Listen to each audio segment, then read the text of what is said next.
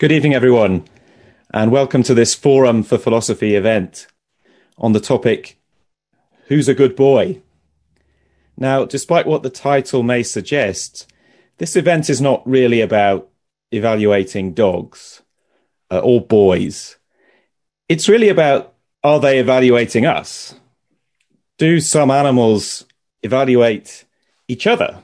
Do they have a sense of right and wrong? A sense of fair and unfair, a concept of ought or ought not? Do they ever participate in moral thought, moral reasoning, moral judgment? Do they feel moral emotions like shame or guilt? We'll be thinking about how these questions can be approached scientifically and what the limits of our ability to approach them scientifically might be.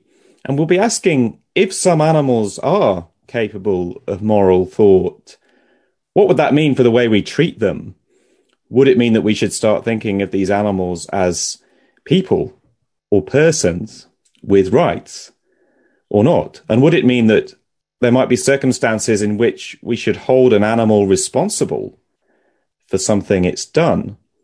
And it's a real pleasure to be joined by three brilliant experts on this topic. Kristin Andrews from York University, Canada, Susanna Monsó from the Messerli Research Institute in Vienna, and Sarah Brosnan from Georgia State University in America. And let's start with a question for all of you, I think. Is there a particular example of animal behavior that first made you take seriously the idea that a sense of morality might not be uniquely human. It's so often described as something that might set humans apart from the rest of the animal kingdom. Is there an example where you first started to doubt that? An example that made you think maybe they do have a sense of right or wrong, or fair or unfair, ought or ought not? Let's start with you, Sarah. Sure. Thanks, Jonathan. Um, and it's a pleasure to be here with Kristin and Susanna. Uh, I actually do have an example. Um, when I was a young grad student, my first semester, I was spending a lot of time watching the monkeys I was working with. They were capuchin monkeys. And one of the things we do is we feed them treats because we love them. And so I was outside trying to get peanuts to the entire group. And the alpha male always tries to come up and get them. And he typically can because he's the most dominant individual. So what you do is you hold one peanut way over here while you're feeding the lower ranking individuals over there. And Ozzy, this male, uh, wanted peanuts or want, was trying to get more peanuts than he was getting. And so he started going and bringing me other things from the enclosure. So first he brought me a piece of monkey chow and he tried to trade it with me. And then he brought me an orange peel. And then he went inside so he couldn't see me anymore to where they had their fruit and vegetable tray. And he got a whole chunk of a navel orange. So it was fairly large. I think it was a quarter of an orange. And he brought it out and he gave it to me. So I did give him the peanut, Um, but what got me thinking was I was fairly certain that if I had offered Ozzy a peanut and a quarter of a navel orange, he would have picked the orange. So I was wondering why he cared so much about the peanut. Now, leaving aside the fact that essentially both of those foods were available at this point, he could have gotten more oranges.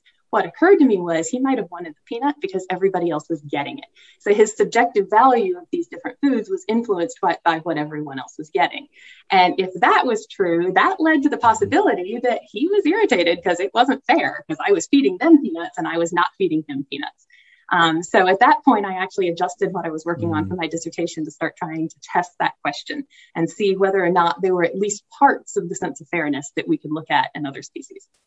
So that was the moment where you've got oranges, peanuts, and they seem to think not just which which thing is the best, but which would it be fair for me to get, given yeah. what the other monkeys have got.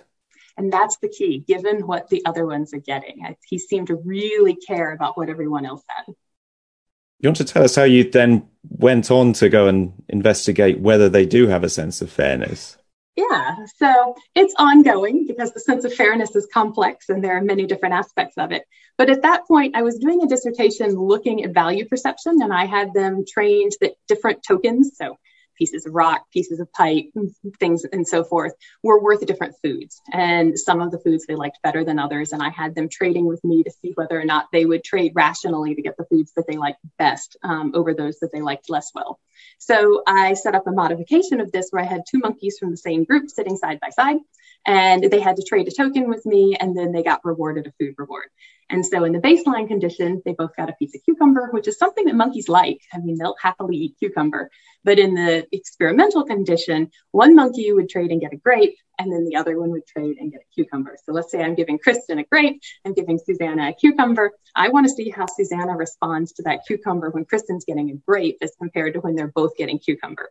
And then we have to control for things like contrast effects. So is Susanna just upset because suddenly she sees the grape? So what happens when I show both of them a grape but give them a cucumber and so forth? I'm so confused now. The monkeys aren't actually called Kristin and Susanna, right? That's no, but they do have names. what were, the, what were they really called? Uh, uh, well, we have Ozzy and Nancy and Lulu and Winnie and Lily. I mean, we have lots of monkeys. I promise, Susanna, that if I'm getting a grape and you're getting a cucumber, I'll stop working until you get a grape too, all right? so that makes you different than a capuchin monkey because chimpanzees sometimes do that, but capuchin monkeys do not. mm-hmm. So the chimpanzees sometimes go on strike. They sometimes appear to be showing solidarity with each other. Yeah, what we would call advantageous inequity aversion. So I notice when I'm getting more than you. So capuchins notice plenty well when they're getting less than someone else, but how do you respond when you're getting more? The capuchins don't seem to care. Um, mm-hmm. But in fact, Kristin would be more likely to refuse her grape when Susanna is getting a cucumber than when Susanna is also getting a grape, suggesting that she notices. I mean, we don't know why. I can't ask them. Maybe she's worried about Susanna's reaction later on. Maybe she notices that it's unfair. Um, but we do know that they change their behavior. Hmm. Have you ended up convinced? Are you now convinced that the monkeys and the chimps really do have a sense of fairness? I'm certainly convinced that they care about equity. So sense of fairness depends on how you define it. So in humans, when we talk about a sense of fairness, we really mean this sort of global, culturally understood group norm of what you should do, even with variance. I mean, I may have a slightly different view of what's fair than you do, but we still have an ideal that, for instance, if you're doing the same job, you should get paid the same amount of money, regardless of what sex you are or what skin color you have or whatnot. And in order to have that, you have to be able to sit down and come up with what your group norms are. And group norms can change as people have these conversations and change what they think is correct. And that's challenging for an animal because even though they have very sophisticated communication, they can't form these norms in the same way that we can. So I certainly think they have elements of a sense of fairness. They notice when they get less than another. Some species are noticing when they get more than another. But it's challenge and, and they'll quit cooperating if they're getting less too. So it does actually impact their behavior. But it's challenging to know whether or not they have the same sort of sense of fairness or even could, since they can't mm. discuss what they want their norms to be the way we can. Yes, of course they're not verbal in the way we would be in that situation. So your work is is largely about trying to reduce the sense of fairness down to its basic ingredients. You know, how do you react when two different rewards, two different types of food are unequal? Do you get incredibly angry or do you just not, just not care? And what about when someone else gets an unequal reward? Do you, do you get very angry or do you just not care? Exactly. Do you think that's the, the core of the sense of fairness? We and what I think is that this core is present in lots of species. And so I'm interested in how it evolved and became this sort of full blown sense of fairness, for lack of a better word, that we see in humans. Um, and how, what were the initial starting points and what sorts of environmental, ecological, social context would have influenced it.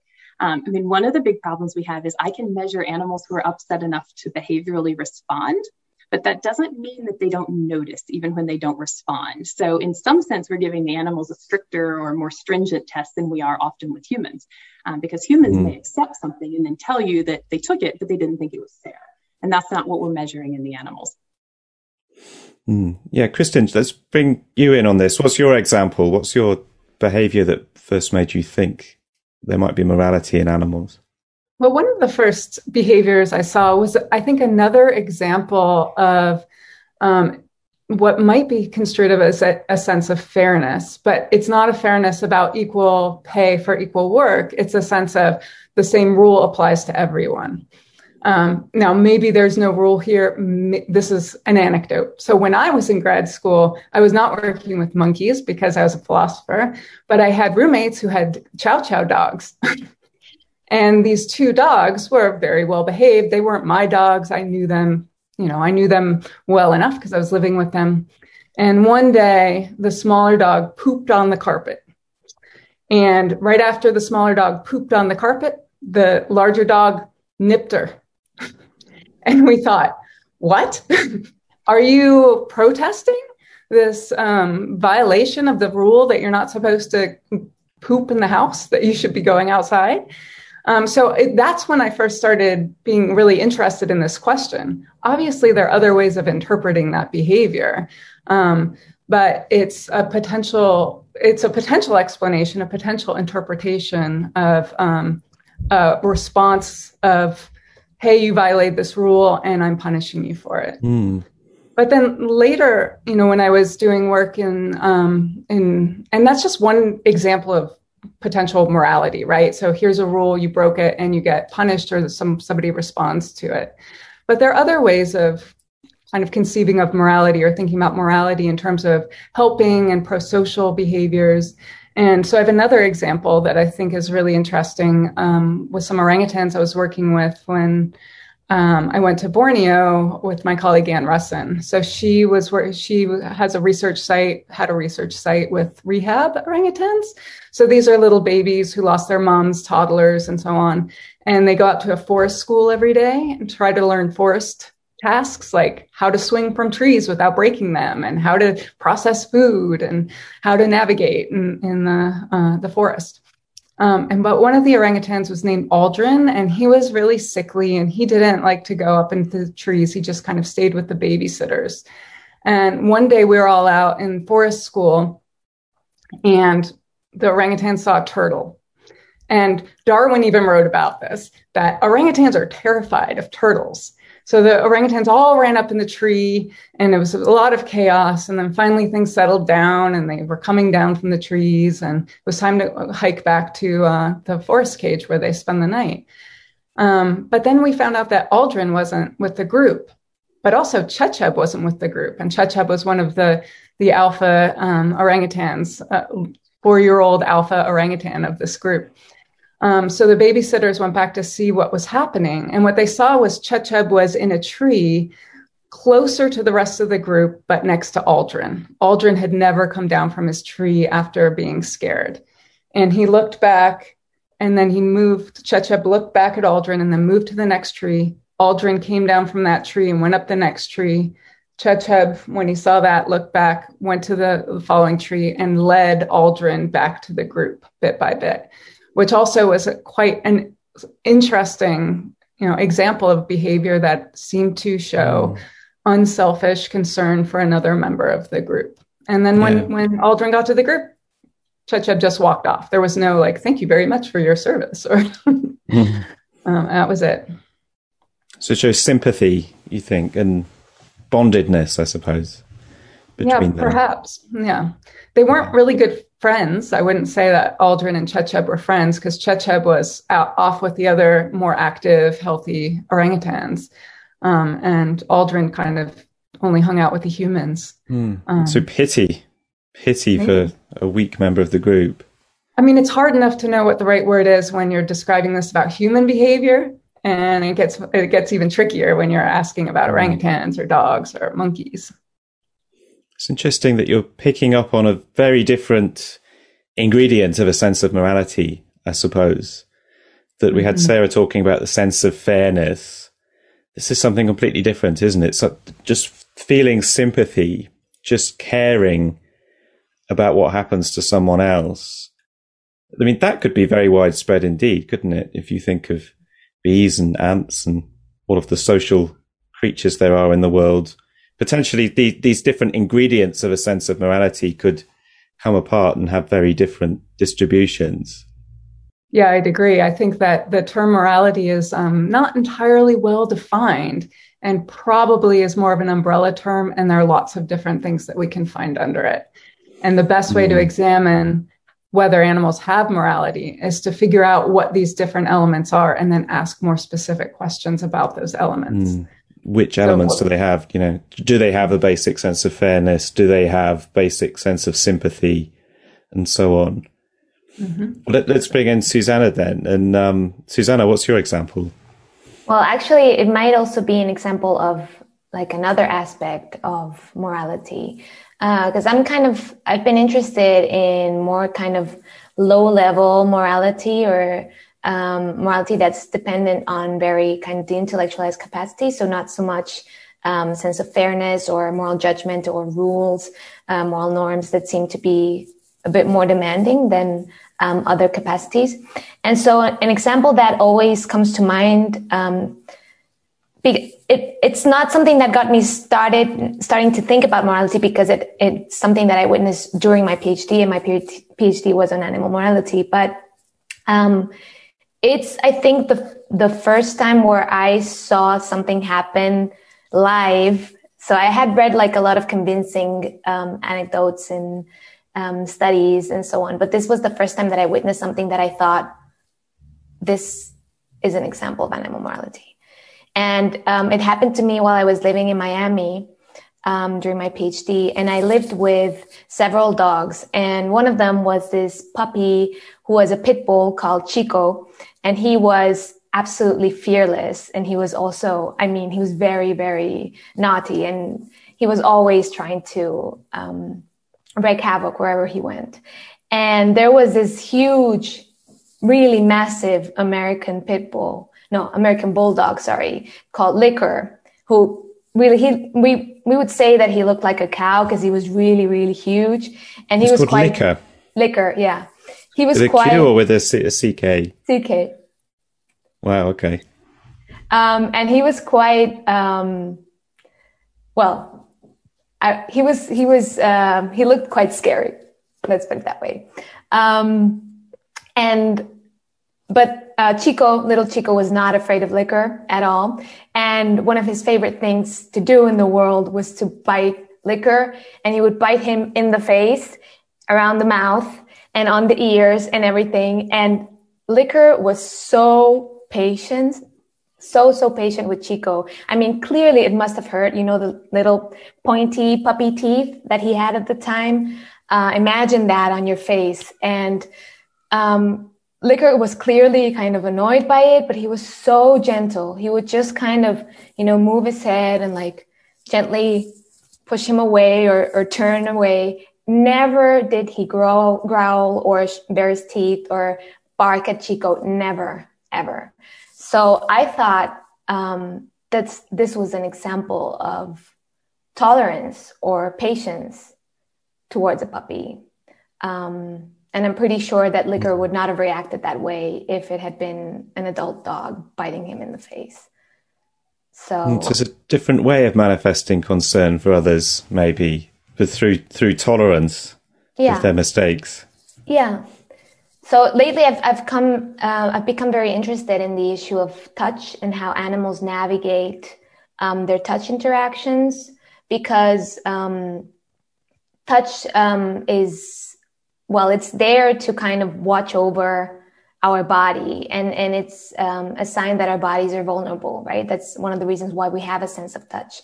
And um, i think it's very interesting to look at how animals navigate each other's vulnerability that way. And it's something that hasn't received that much attention and might kind of be more of a low level kind of morality but that's also interesting. And it can also show this kind of concern for others yeah, great. Should we think about a, a, different question, which is about how we study this sort of thing scientifically? Because it seems we all have these experiences, particularly when dogs are involved, or monkeys, or other mammals. Mammals seem to have this um, empathy eliciting quality in us that we, we, we read a lot of mentality into them in a way we arguably don't with some other animals like fish and crabs and lobsters and so on. How do we start building a, a science of animal morality that, that goes beyond those initial reactions in the moment to try and study these things rigorously and scientifically? And what are the main methodological challenges we face when we're really trying to do that and really trying to make an, an evidence based case for morality in animals? And should we start with Sarah on this because you've been on on the front line of this for a long time? Yeah, I mean, I alluded to a lot of this earlier, but one of the challenges is we can't ask them. So we are reliant on behavioral responses, or for most of us who do non invasive work, maybe something like an eye tracker or looking at hormone levels. But you can't go in and say, how, how did you feel about that? I know you accepted that cucumber, but you know, Susanna, did that make you upset? and so we have to design experiments where we see how they respond. And that inevitably means coming up with something that they're going to notice and that they're willing to respond to. For instance, we've done work looking at how responses to inequity vary based on the food reward. And within subject studies, meaning that we're using the same animals repeatedly so we can compare their own responses to their previous ones we find that they only respond to inequity when the food reward is relatively low value. So, to put this in human terms, you might give up 50 cents if you're an American um, because somebody else got something more than you. But if it was $50, you probably wouldn't. You'd probably swallow your pride and take the money. Um, and so, it's very difficult to figure out exactly where that is. It's a trial and error mm-hmm. sort of thing. Um, and one of our big questions was were some of the variability that we were seeing across studies due to the fact that we're all sort of trying to norm our food rewards based on what our particular animals like to eat, which varies as much among animals as it does among humans. Um, so trying to come up with these studies, trying to figure out how to have proper controls to rule out alternative explanations. Is it just a contrast effect? Do they just want to see, want what they can see, and it's not that someone else actually has it? Um, and then I think the most critical component, I'm a big believer that a lot of these things expand well beyond the mammals. Um, I mean, certainly beyond the primates, but probably beyond the mammals as well. I mean, we know we're seeing evidence of some of this in, in birds, for instance, and I would guess that it goes further. And so what that means is we have to figure out how to ask the same questions in multiple different species, which is trickier than it sounds because every species has their own body plan, they have their own preferences. And how do you test a reptile that eats once a week if you're u- using food rewards? You can't do 30 trials in a row. Um, so we're trying to come up with creative mm-hmm. ways to ask the same question across species in ways that are truly comparable which runs into issues of did you just make it easier for the second species? So maybe you're more likely to find something. Did you, is it still too hard for the other species? Especially when you compare it to humans, did you give humans instructions so they know what they're doing better than the animals do? Animals are working with non-conspecific experimenters, so they're working with humans, whereas humans are working with another human being. So that automatically biases them to be better able to read the experimenter's intentions and mm-hmm. goals and so forth, and probably be more comfortable with them. When we work with humans, we typically are sitting right up next to them. When you work with animals, especially if you're working with something large or dangerous, like say a lion, there's, there's space between you and them. So you don't have that direct interaction, which gets back to Susanna's idea of touch. Um, there's a there's a serious physical distance, which probably translates into emotional and cognitive um, distance mm-hmm. as well. Um, so this can be done, but it's the sort of thing that takes an extraordinarily long time and ideally collaboration amongst multiple researchers working in multiple different areas with different species to try and come up with very similar paradigms. Um, because I think that much like what I said, I said with the sense of fairness, I suspect the roots of morality are very, very deep. Um, that doesn't mean we're going to same, find the same things in every species, but we do need to do the same series of studies in as many species as possible so we mm-hmm. can begin to understand what is unique to dogs or unique to elephants or unique to primates and what do you see in bees or you know cockatoos or whatnot. So there's lots of work to be done. Yeah. Fascinating. Yeah it seems like there's real tensions in this area when you try to design these experiments because there's this pressure to standardize that you want to be giving the same tests to every species. And that comes into conflict with the pressure to actually tailor the tests to the ecological needs and context, not just of the species, but maybe even the particular individual and its idiosyncratic food preferences. Do you see any, any way to escape that tension? Yeah, well, yes, but no way that's fast. Um, so I always joke that this is a career and not a dissertation. Um, so I think that the way to do it is to try to first run very standardized tests across multiple species. um, and use those results to make predictions about what you would expect in more ecologically relevant contexts, and then go do the ecologically relevant study. Um, and then that's not perfect, but if the standardized test predicts one thing and you find something entirely different with the more ecologically relevant study, then that probably means you missed something somewhere. So then you can go back. Um, so you can use very standardized paradigms like a bar pull or economic games or whatnot to try and look at this across across as many species as you have access to, and then see if that actually matches what you're seeing. And then ideally also work with field workers so you can go see if we're actually seeing this in the wild. I mean, it's one thing to show that they have it, it's another question whether or mm. not it's a relevant behavior that manifests and how it manifests. Okay, so they have a sense of fairness. In the wild, they are not trading tokens with experimenters for grapes. So, what sorts of situations would yeah. you expect to see this? It's this concept of ecological validity, isn't it? That we want what happens in the lab to be ecologically valid, to actually make sense in terms of providing insight into what's going on in the heads of the animals in the wild. Yep.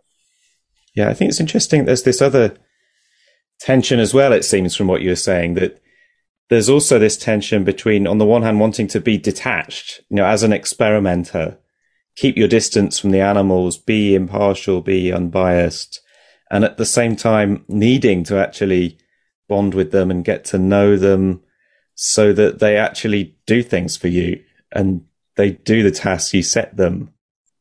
They have to trust you. And honestly, if you don't really know your animals, you aren't going to know the interesting questions to ask. Um, so, for instance, with my Capuchin groups, my graduate students do observations, which are useful because we now have a non-biased measure of, you know, how much time, you know, Lily is spending with Lexi versus with Ren, and that's important. But it also makes sure that the students are spending lots of time watching the animals what sorts of questions are interesting? What are the best, if you have a different question, how, how best to answer it? What sorts of tasks are going to be easy for them? And what sorts of tasks are you going to spend so much time training them that you're not really confident that the results you got are valid? Um, so there is a strong need to really know the animals very well. Let's bring Kristin in on this. I mean, Kristin, you've written two books about the methodology of animal minds research. What do you see as the the biggest, toughest challenges? Well, first, I'd like to just point out that a lot of what Sarah was describing as challenges exist for human research as well. And that is often not really well acknowledged. So, concerns about ecological validity, whether what we're doing with humans in a lab translates to what humans do out in the wild, um, is, is of concern as well. And also, we can't give the same task to all our research subjects, all of our human research subjects, because of age differences, developmental differences, cognitive differences, and cultural differences. Um, so, if we're going to give the same economic game to people who are in capitalist societies and non capitalist societies, um, they're going to have to be um, modified, and they are modified slightly so that we can try to make those relevant and um, engage with with the um, the people we're studying. Also, we have to have trust when we do this thing. So if you come in as an outsider into a small scale society and you're just like, okay, here's my here's this thing I was doing with college students. Will you do it with me? You're probably not going to get very good results. So you have to work with local populations and so on. So it's not like this is um, a, a, problem that we haven't dealt with with humans, and and I think it's very important to realize we've got some ground um, covered. We've figured out how to do this, and to a certain extent, and we have techniques, and we can use those techniques when we're um, asking questions about other species as well, and make the tasks relevant and for that species, and recognize whether these differences in the tasks are, are going to be um, variables that are potentially going to um, change the, the results in a way that would be problematic, or if these are variables we're changing to make the task of interest um, and relevant to, to the animal we're studying. Um, I, I, think that the theory of mind mm-hmm. Um, research program in non-human animals is a great example of this. So there was this, you know, task that was developed for children, and um, false belief task. The false belief task and then was just given versions of it given to apes. So it's an object who was was moved when someone wasn't looking. And can you predict um, where someone will go if they weren't looking when the object was moved. And you know, humans can do that from the age of four. And chimpanzees, when they were given this sort of test, they they didn't care about it. they don't care about hmm. objects moving. But if you create a scenario where you have an aggressive encounter between two people and they're hiding and moving around, that motivates the chimpanzee to pay attention. And you know, what was it like 30 years it took humans to be smart enough to figure out how to present the task of chimpanzees appropriately.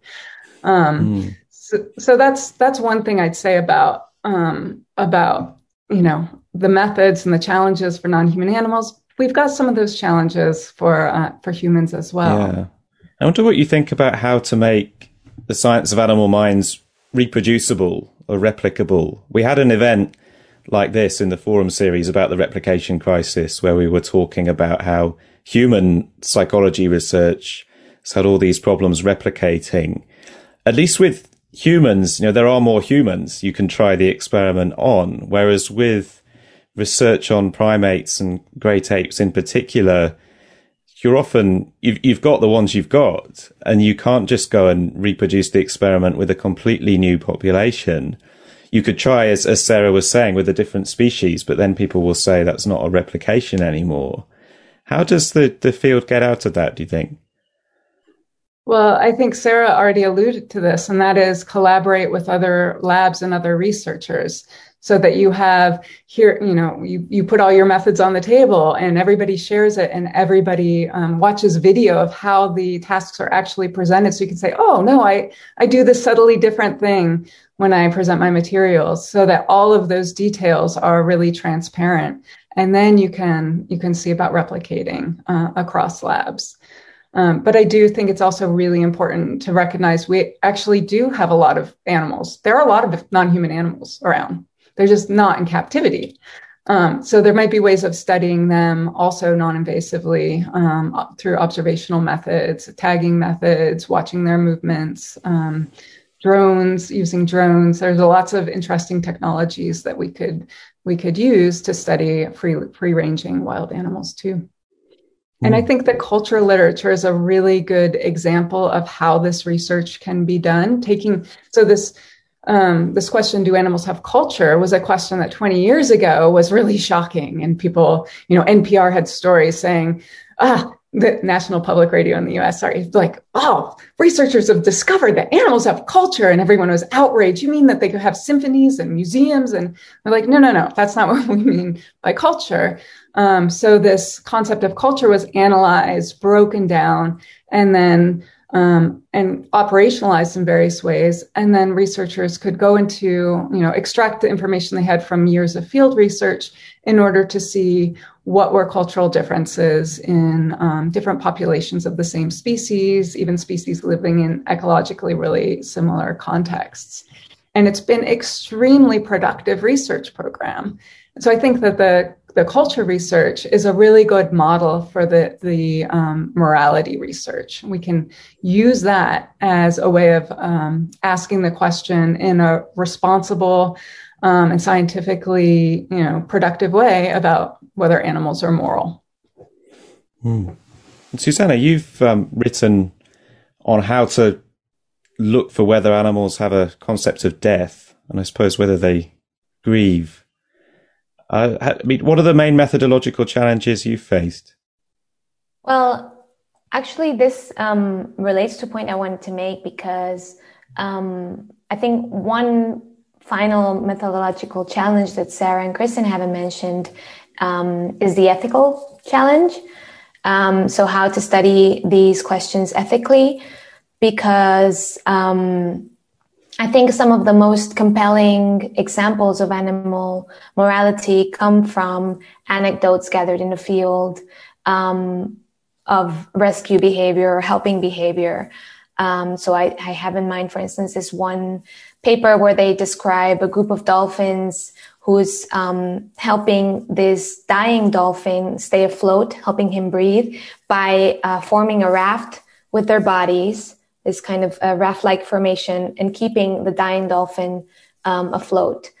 Um, so that's kind of a very interesting behavior that's very difficult to explain without um, saying that the animals were acting um, morally in some way or another. Um, but of course, it's very difficult to study in the lab, right? Um, and oops, Jonathan has disappeared. Never mind. Um, my point was that um, interestingly, these sorts of like rescue behaviors um, have been done in the lab with animals um, that we typically care less for, um, like rats, rats and ants.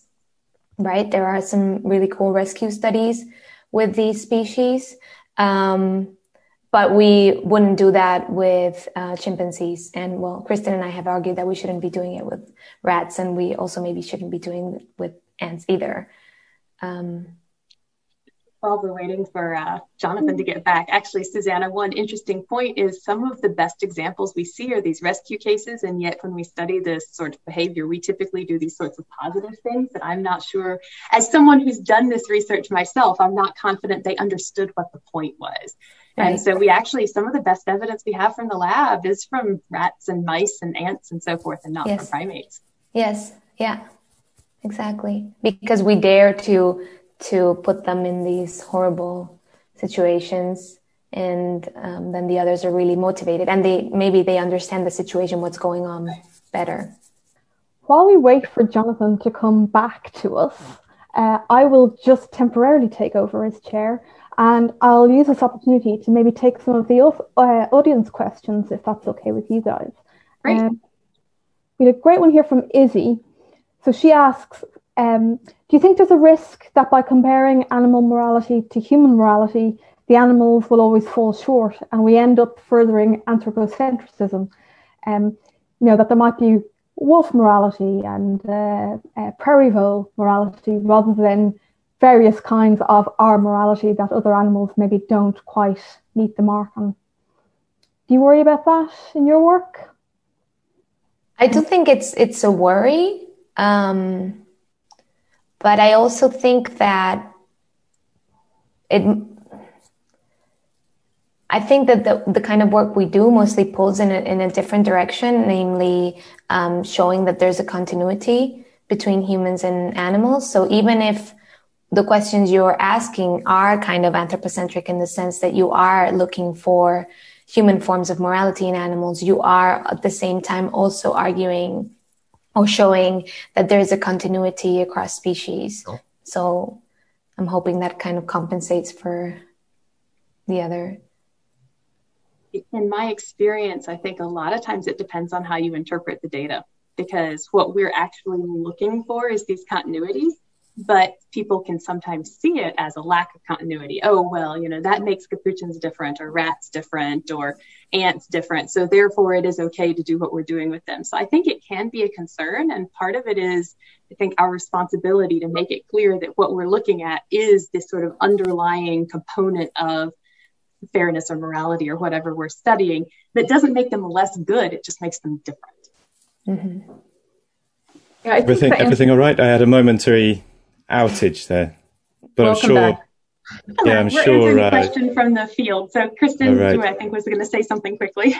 yeah, I was just going to say that I think that anthropocentrism is maybe more of a methodological challenge than a worry about outcomes because there is such diversity in what morality is among humans as well. So, I mean, even if you walk into an intro ethics philosophy class, you'll see the philosophers are all fighting about what ethics is. Um, so, yeah, what it might help us recognize diversity among humans more to see that there are different kinds of moralities in different species too. That's the hope. Yeah. I don't think you need me really anyway. I think I'm like the conductor in an orchestra where if the conductor just walked off, would it really make any difference?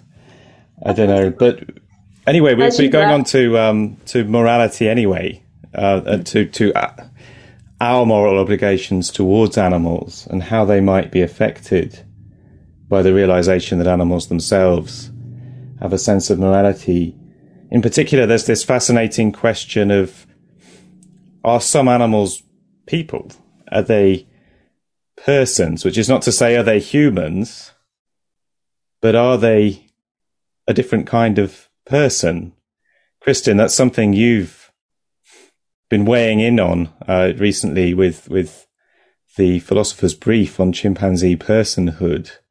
How do you see these issues as relating? The question of whether chimpanzees are persons and the question of whether they have a sense of morality. So I think that you don't need to have a sense of um, morality to be a person. I think that um, a person is someone who is an individual who has certain sorts of desires and interests. And because they have desires and interests and values, there's a certain kind of um, respect that we must give to the fact that they have these interests and values and, and so on.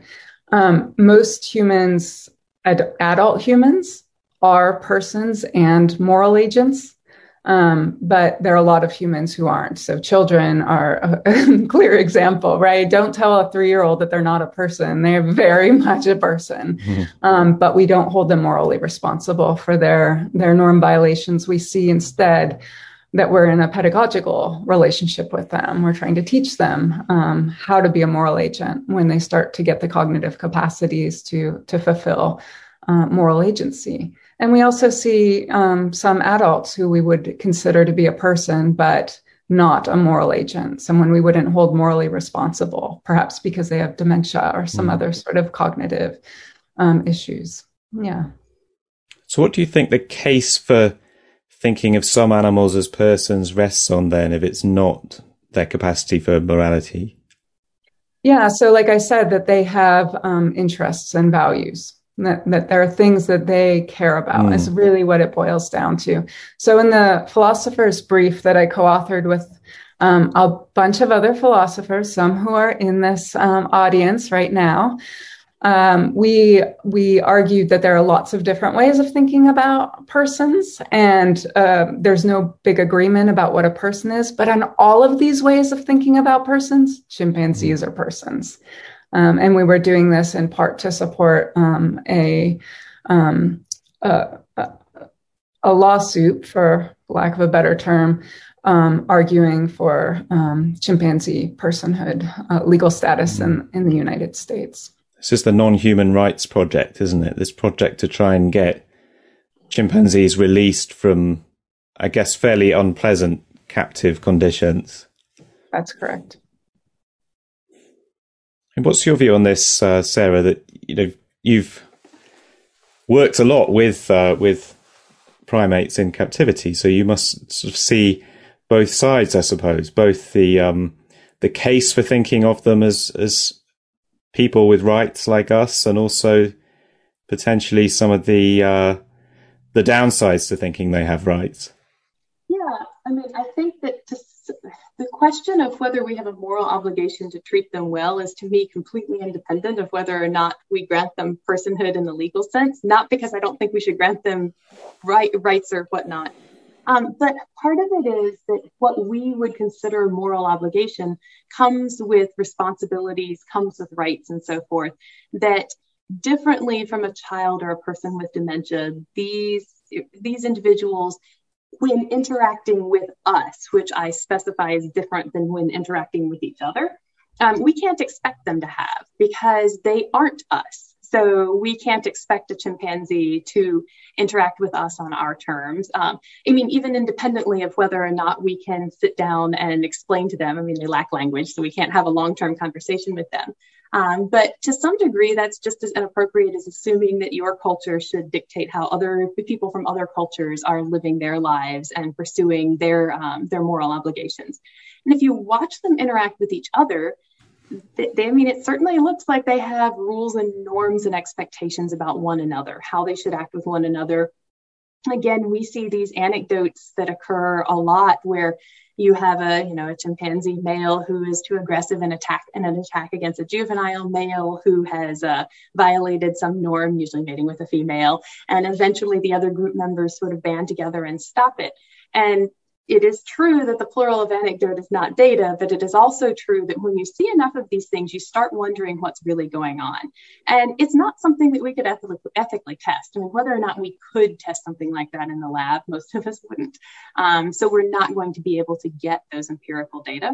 So in that sense, it is very clear that they have at least some norms and rules and expectations for each other. Um, but to me, that's independent of how we should interact with them. Um, and the, the responsibilities thing is big because I don't think it is fair to expect them to take on the same responsibility as us. Mm. Um, and similarly, I don't think we can judge them for doing something that we don't approve of. Um, because they they shouldn't have they shouldn't be expected to be us, which you are implicitly assuming if you're judging them. So they could have rights without responsibilities. Yes. What do you think, Susanna? Do you think um, do you agree with this consensus from Kristin and Sarah that chimpanzees are persons?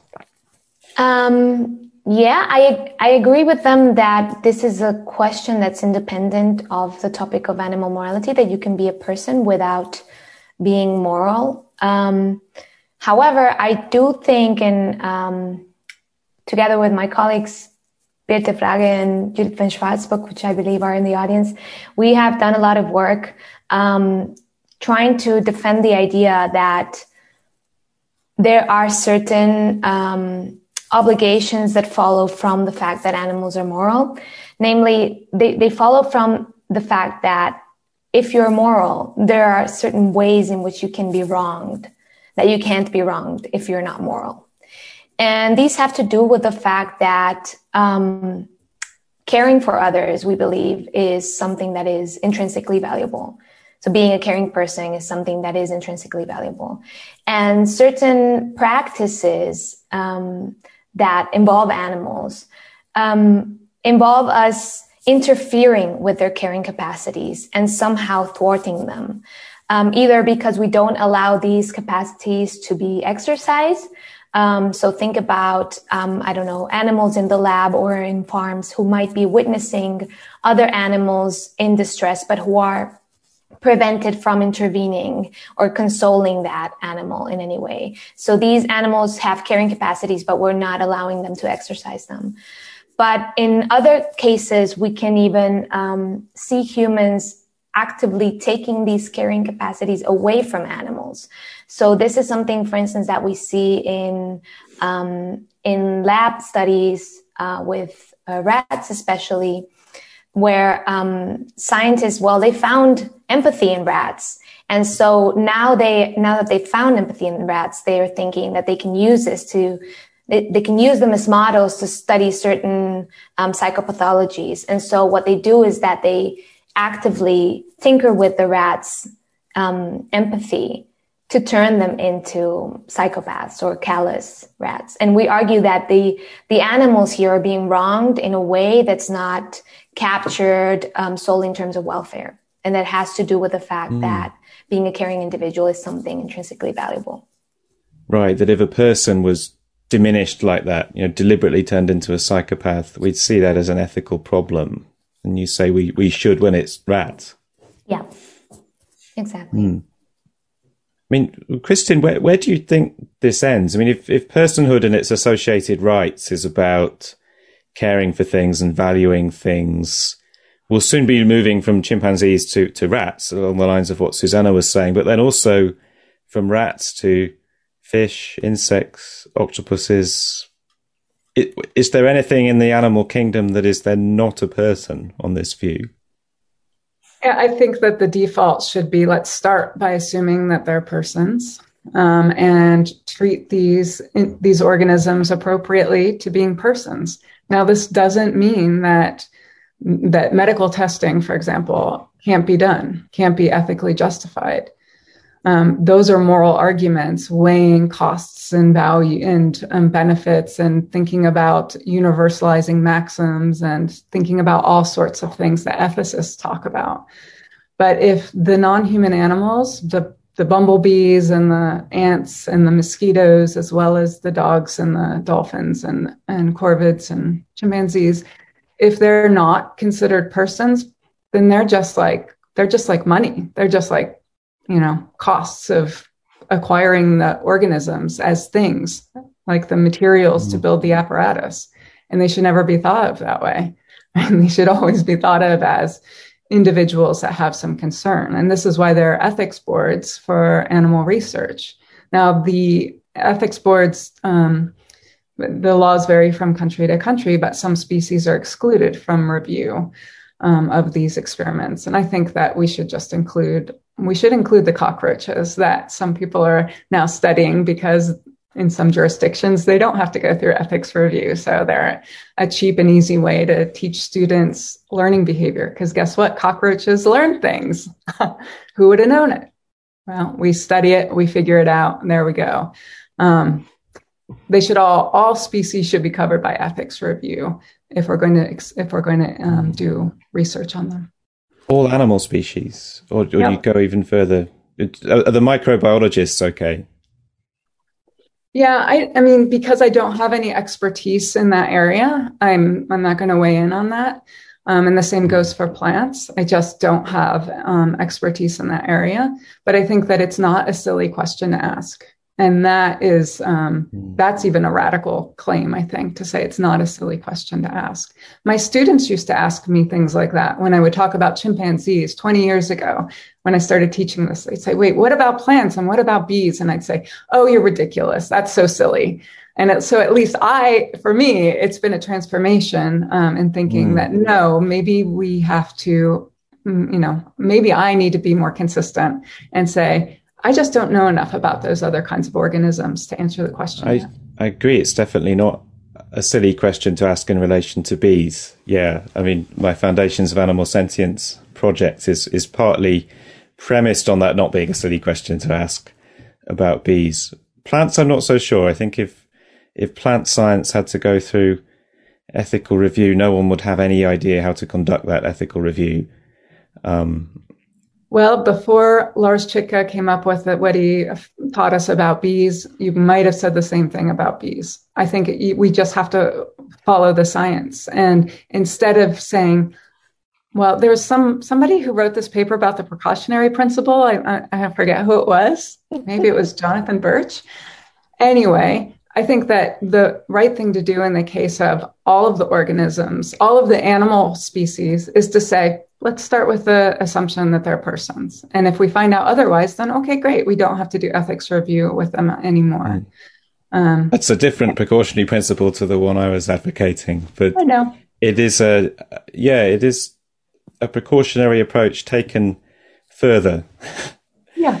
Uh, so we're going to turn to audience questions now, and um, please type any questions you have in the Q and A box, and we'll see how many we can get to. We might not be able to get to all of them. So let's see. Do you think there are any potential negative issues in people seeing non-human animals as moral beings? It's mentioned at the start that it might improve how people treat animals, but I wonder if it could do the opposite. For example, I see many posts on social media demonizing birds of prey or other carnivorous birds for killing other animals, calling them vicious, nasty, evil, etc. You do hear that sometimes, don't you? This idea that there's something bad about predators and that maybe we should try to reduce the number of predators in the world. Uh, who would like to respond to that? Um, I think I think that there can be something bad about predators without it having to imply that we should do something about predation. I think those are two separate questions. And I, I do think that, well, I have um, a view of morality that or of animal morality that includes both positive and negative um, aspects of morality. And I do think that predation can sometimes incorporate certain motivations that we would describe as moral. So certain cruel motivations, uh, prolonging the the suffering of the prey on purpose, or um, that that could be the case. I'm I'm not certain, but I, I think it's a possibility. And that would mean that some instances of predation would qualify as moral, but that it doesn't mean that we should do something about it. Um, mm. I always think orcas present this dilemma, don't they? I mean, they're the yes. most wonderful telegenic animals, and they also seem unbelievably brutal. Yes, and they seem to kill for pleasure they seem to sometimes kill other animals just for the sake of it. And they do things like play football with their body parts and uh, things like that. Um, so, yeah, I think we, we, if we're talking about animal morality, we might have to also say that there's morality there. Or so, immorality. Uh, um, immorality, yeah. Mm. Um, a distinction that I like, that I find useful, I think Kristin is not too fond of it, but it's a, a distinction that I um, uh, do find useful is this distinction by Mark Rowlands between moral subjects and moral agents. Um, where a moral subject would be an individual who behaves or sometimes behaves on the basis of moral motivations. So an individual whose behavior we can de- describe as moral. And a moral agent would be um, an individual who is morally responsible for her actions. So all moral agents are moral subjects, but not necessarily vice versa. So when we say that predation is uh, moral or immoral, what we're saying is that some predators are moral subjects, that they can behave on the basis of moral motivations. But it doesn't necessarily follow that they're moral agents and that they're morally responsible for their behavior. Although I mm. do, like, I know Kristin, well, maybe she can jump in, but I think that she prefers the terminal agent because she likes to think of this as like being part of the, the agency of the animal. But I think moral agency can also be construed as a spectrum.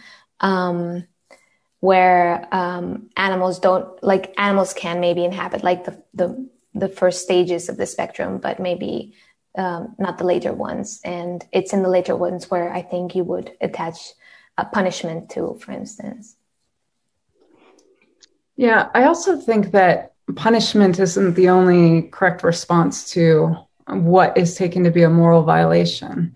And so I've often had people say, well, but if animals are moral agents, then we should punish them when they violate their, um, you know, when they violate moral norms. And my my initial response is, why should we why should we pun- why should I punish them? Right? There are lots of humans I won't punish because it's not my place to punish them. There's a, lot more um, thinking about social connections and community that has to go on if you if you want to say that any human has a um, is in the position to intervene and punish a non-human animal. If the animal is also part of your house, so go back to the dogs who pooped in the house, right? If you um, you could punish that dog if you wanted to, but it's not going to make the dog stop pooping in the house. What you want to do to um, achieve that goal is use positive reinforcement. You want to teach them, and so this is another thing that we do when we are working with members of our community who violate norms we don't always just throw them in prison and lock them away and um, so on. Sometimes we try to help them and rehabilitate them and and um, make individuals yeah. um, a member of the community again. And then, but also, I think it's important. I don't know. I like science fiction. Um, and so I, I often think when I'm thinking about, you know, species who that might, for example, do things that we find abhorrent or I find abhorrent, um, like kill for pleasure, I think about Klingons. and I don't know how many of you watch Star Trek, but you know, Klingons, I want to say they have their they have a moral system. Um, they talk about it a lot. They don't always seem to live up to it themselves, though. I like, I'm kind of a little puzzled by that actually. But it's not the it's not the case that like the humans will go and say, "Oh, Klingon, you violated my human moral um, belief, and so I'm going to come in and punish you for it. I think that we need to be a little bit more open minded for the fact that these are systems of how to live and that there can mm-hmm. be um, consistent uh, multiple systems. That's an interesting thought. Yeah. Do you think what, you know, this evidence of animal morality is supportive of moral relativism then? Because it certainly seems on the face of it to going to make it very difficult to defend a universal morality that applies across species and not just across human cultures. I do. Uh, yeah, I think there's some really interesting um, meta-ethical implications to this work, which is why I, I want to encourage philosophers to pay attention to this this research. Yeah. Yeah, I mm. was going to say I don't think the problem with judging a predator is that you're judging a predator by human norms and they're not humans. I mean, they they have well, humans are predators too, but um, you have to be careful to make sure that the uh, you have to be careful to make sure that you are taking into account the biology and the ecological niche and so forth of the animal. And even if we find it distasteful, it, it's it may not be our place to judge and certainly not our place to intervene. And i think that's one of the things that is very difficult is recognizing that you know the pictures of the orcas with the seals are awful. Those videos are really really difficult to watch.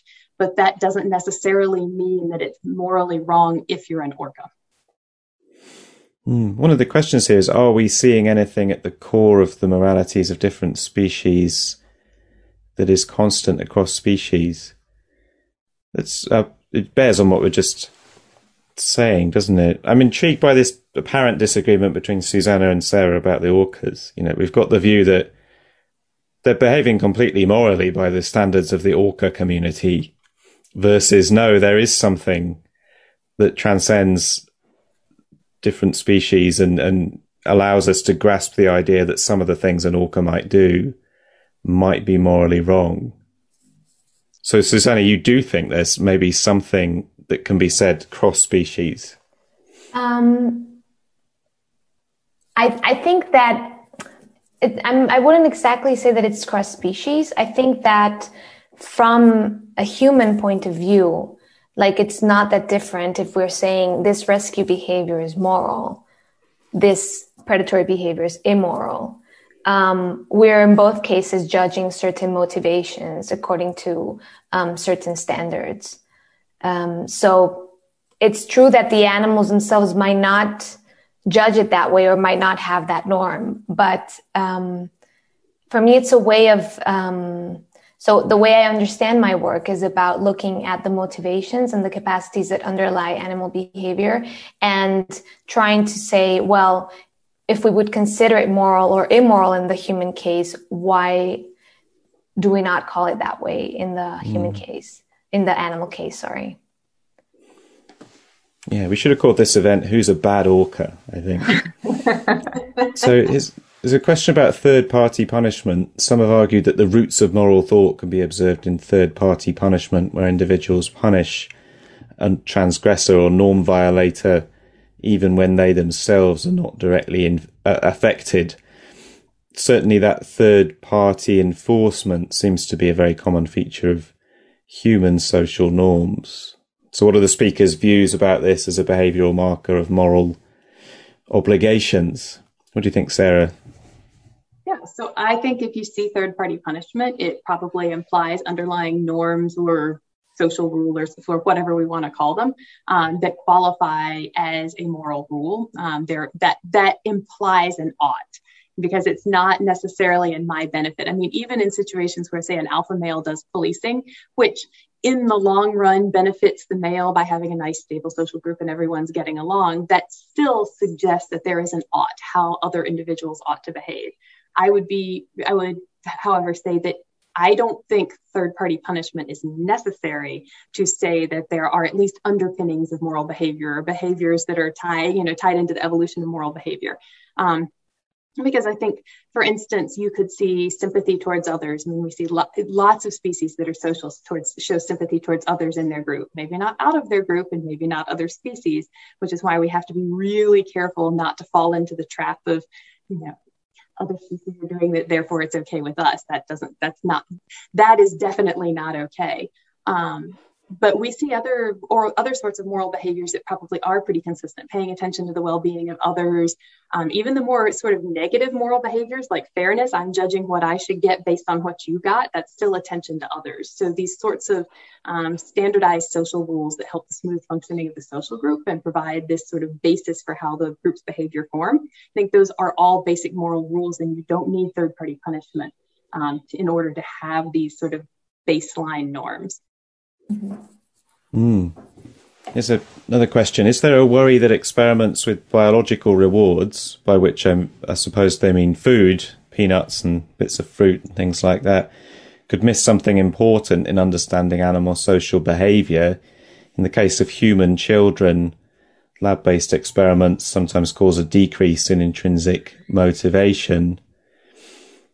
I suppose what what children often find incredibly motivating is social rewards, social approval from people they actually know and like, and it leads to the thought that uh, you know are better rewards available in the wild, like uh, tickling in rats.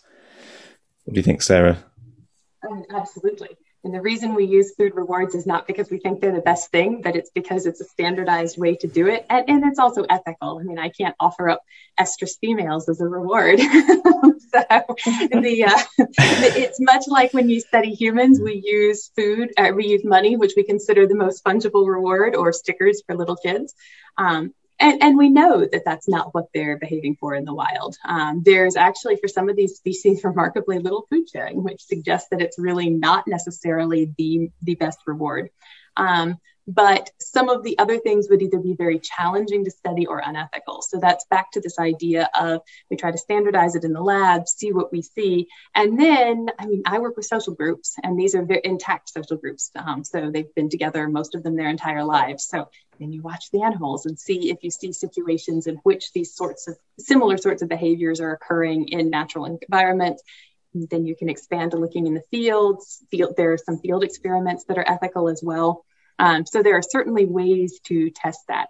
But no, I mean, food is not the food is not as i said earlier in the wild they are not trading tokens with rewards with humans in order to get mm. food grapes so it's just the best available thing this is the way we sort of simplify it down so that we can ask these controlled questions and tweak variables yeah that food is is ethical but also controllable that the amounts can be fixed and the relative value of different rewards can be easily fixed. Whereas with social stuff, it, it suddenly it's all out of the experimenter's control, basically. Yep. Mm. And I know that they really like grapes, so we can offer them grapes. all right, Kristin, we've um, you, you've kicked the hornet's nest of meta ethics.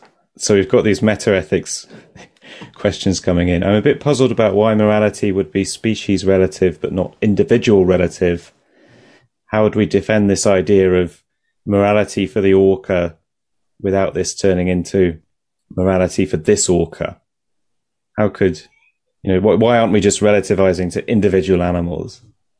Well, I think this goes back to um, two questions ago um, whether there's anything that might be core to morality across species. Um, and I think that there might be. And it, and also it relates to the third party punishment question because that might be something that's core to morality across species. And I don't think it that need be. Um, I, I think that this emphasis on punishment in the literature is kind of tells us more about the humans who are studying this, in this field than um, than anything else, um, because you know there are other ways of managing norm violators and an immoral action that might actually be more beneficial. But so if we go back to, to the question, it might be that trust among individuals is something that's really core to morality. We might find that this is what's um, important across species. And that's, that gets into all of this care and concern for others. Um, you're not going to be able to have a system of norms unless there is something there like trust, I think, between individuals. Um, and so that's not going to be relativized potentially. But what would be relativized would be what are the norms, right? Or what are the conventions that this society has to let it function well?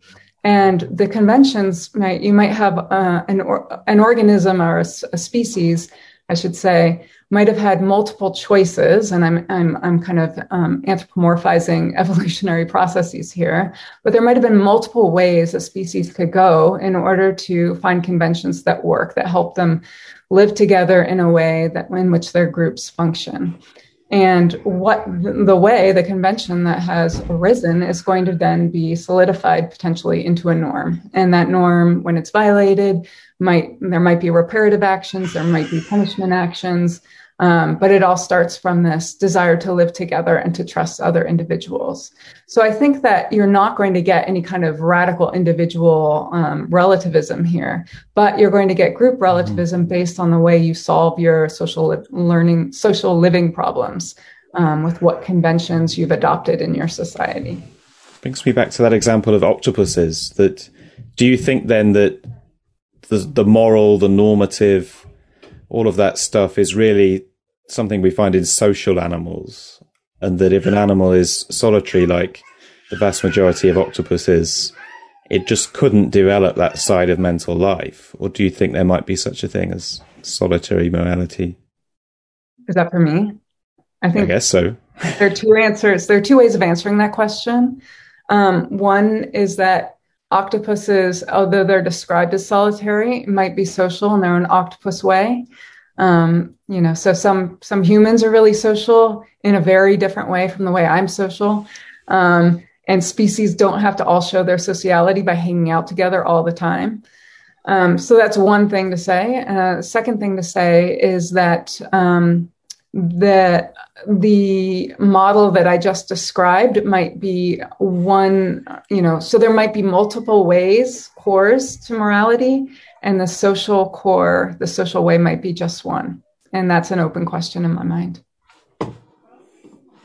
All right. I think probably time for one more question. There's a question that is about visas and citizenship, which I think we've been entertaining some pretty radical ideas in terms of your view, Kristin, that we should assume all animals are persons uh, by default.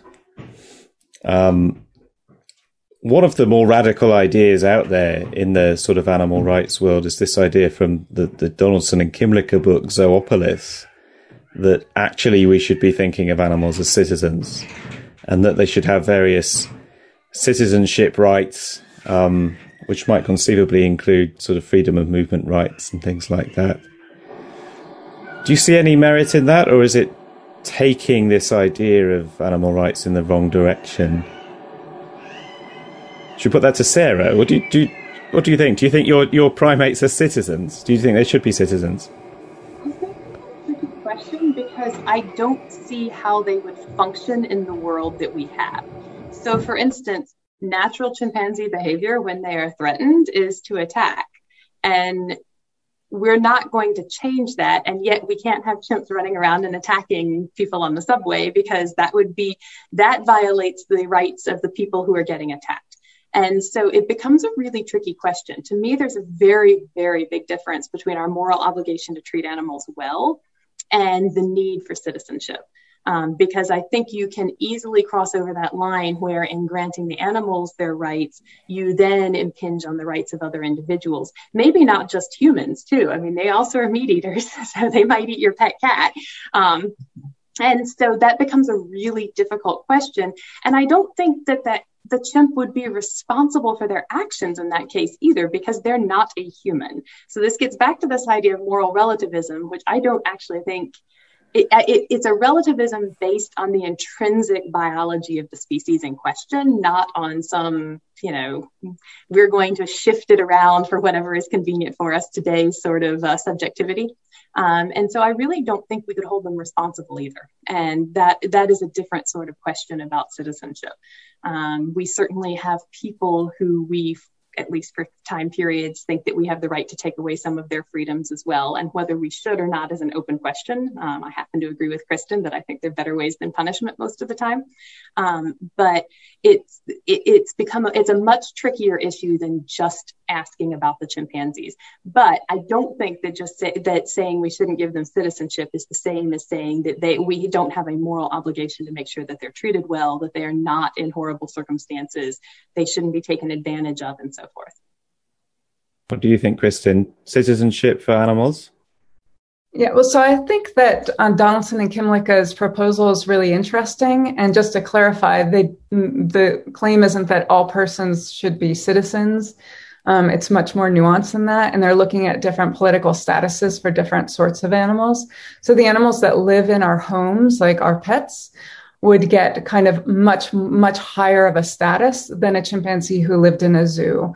Um, or a chimpanzee who lived in the wild in Africa because they are not part of our community in the same way my dog is who lives with me and sleeps in my bed. like that, what they want to say is when you're considering what to do, when you're considering as a, say, family, what to do, whether to travel, what kind of house to buy, you should take your dog's interests into account as well as the humans, right? That they also um, should matter in this, you know, very local political decision that you're making. Um, I don't see any value in asking whether um, chimpanzees or any animal should be a citizen. Um, it's it's like asking it, it's a category mistake, um, and it's a bit of a distraction, I think, um, to ask about visas and, and and and so on for chimpanzees or other other species at this point. Now, aliens, if the if the Klingons come down, that's another question. okay, thanks very much. That's all we've got time for, I'm afraid. Uh, so, thanks very much to everyone attending this uh, and and for all of your questions. My apologies if we didn't get a chance to get to your question. And thanks very much to all of our panelists, Kristin Andrews, Sarah Brosnan, Susana Monsó, for a really fascinating discussion. Thanks very much.